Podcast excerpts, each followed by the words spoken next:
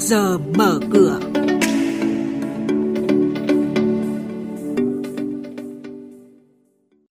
Thưa quý vị và các bạn, trước giờ mở cửa ngày hôm nay chúng tôi chuyển đến quý vị và các bạn những nội dung đáng chú ý sau đây.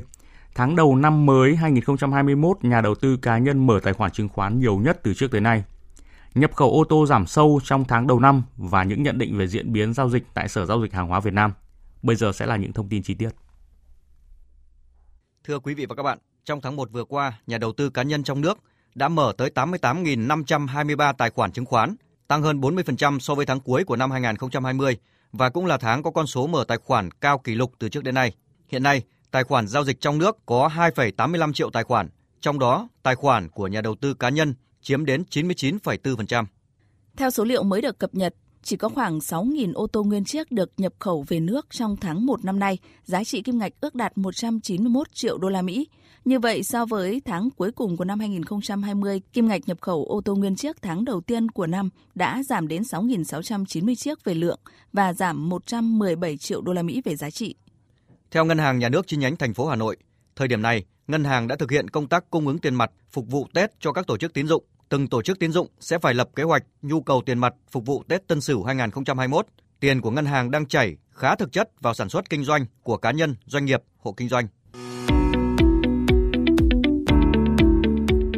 Quý thính giả đang nghe chuyên mục Trước giờ mở cửa phát sóng trên kênh Thời sự VV1 từ thứ 2 đến thứ 6 hàng tuần trong theo dòng Thời sự sáng. Diễn biến thị trường chứng khoán Biến động giá hàng hóa được giao dịch liên thông với thế giới trên Sở Giao dịch Hàng hóa Việt Nam. Nhận định phân tích sâu của các chuyên gia tài chính, cơ hội đầu tư được cập nhật nhanh trong Trước giờ mở cửa. Tiếp theo là thông tin về các doanh nghiệp niêm yết. Thưa quý vị và các bạn, Ủy ban Chứng khoán Nhà nước vừa ban hành quyết định về việc xử phạt vi phạm hành chính đối với công ty cổ phần dầu khí đầu tư khai thác cảng Phước An do không đăng ký giao dịch chứng khoán và một số vi phạm khác. Tổng số tiền mà công ty này bị phạt lên đến gần 500 triệu đồng. Tổng công ty cổ phần Bảo Minh, mã chứng khoán BMI vừa thông báo đã bán xong toàn bộ 1,24 triệu cổ phiếu MBB của Ngân hàng Thương mại Cổ phần Quân đội như đã đăng ký.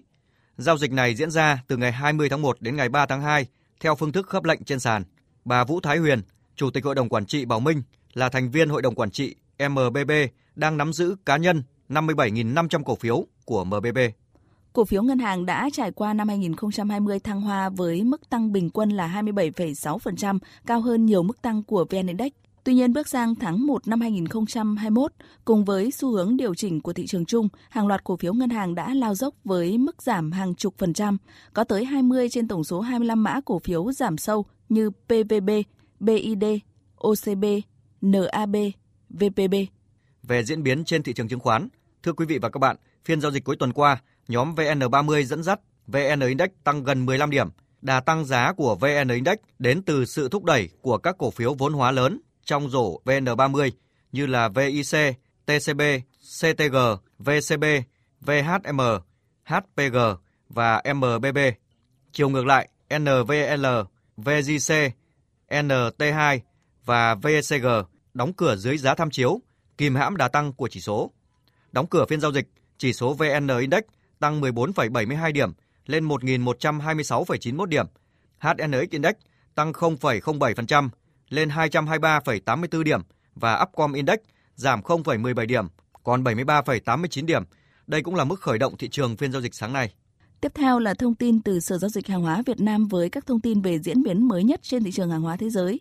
Chúng tôi có cuộc trao đổi nhanh với bà Nguyễn Thị Minh Trang, chuyên gia phân tích thị trường của thành viên kinh doanh hữu nghị. Mời quý vị và các bạn cùng nghe. Thưa bà, xin bà cho biết những thông tin và diễn biến nổi bật của thị trường năng lượng trong tuần qua. Đóng cửa phiên giao dịch tuần trước thì à, chỉ số thể hiện sự biến động của 21 mặt hàng đang được giao dịch tại Sở Giao dịch Hàng hóa Việt Nam. MXV Index đã tăng mạnh 3,2% lên 1.958,69 điểm. Còn đối với thị trường năng lượng thì à, việc Sở Giao dịch NYMEX đã giảm mức ký quỹ của giá khí tự nhiên từ 3.465 xuống 3.190 USD một lot đã giúp mặt hàng này trở nên hấp dẫn hơn đối với các nhà đầu tư trong nước. Cụ thể thì giá khí tự nhiên kỳ hạn tháng 3 đã tăng rất mạnh 11,5% lên à, 2,86 USD trên 1 triệu đơn vị Nhật Anh khi thời tiết tại Mỹ dự báo là chuyển sang lạnh hơn, khiến nhu cầu sử dụng khí đốt để sưởi ấm tăng vọt. Bên cạnh đó thì giá dầu WTI cũng tăng 8,9% lên 56,85 USD một thùng và dầu Brent đã tăng 7,8% lên 59,34 USD một thùng. Vâng, Vậy bà đánh giá như thế nào về nhóm các mặt hàng dầu thô trong tuần này ạ?